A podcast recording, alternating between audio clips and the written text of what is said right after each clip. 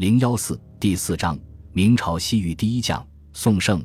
二零零二年二月二十二日，南京《江南时报》发表了一则名为《金陵古迹屡遭破坏堪忧》的报道。报道声称，位于南京雨花西路一百一十四号旁的宋胜墓遭到了周边建筑物的挤占，严重违反了国家有关文物保护政策。其墓碑的本身更遭涂抹，碑文已辨识不清。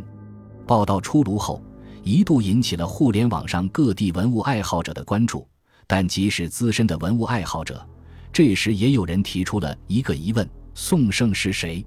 报道该新闻的记者在报道的时候也摆了一个大乌龙，在新闻中竟称宋盛为明代著名书法家，而事实上，这位今天已不为人所熟知。甚至墓葬都遭侵扰的明朝开国元勋，在悠悠青史之中，虽几经涂抹、歪曲、沉浮，生前身后连遭非议攻击，却终不能抹杀其赫赫的沙场功业。虽与徐达、常遇春、邓禹、汤和等大明英烈们相比，他的声名不大。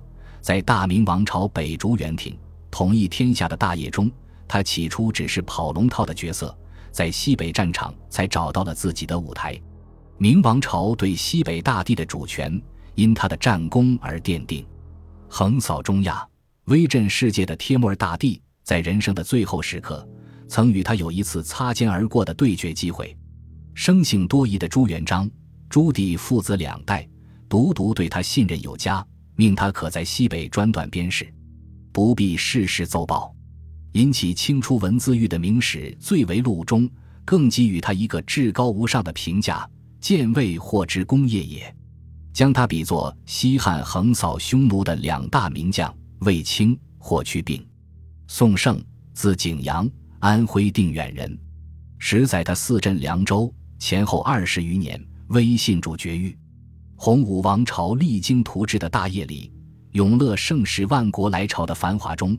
他是中国西北大门沉默的守护者。本集播放完毕，感谢您的收听，喜欢请订阅加关注，主页有更多精彩内容。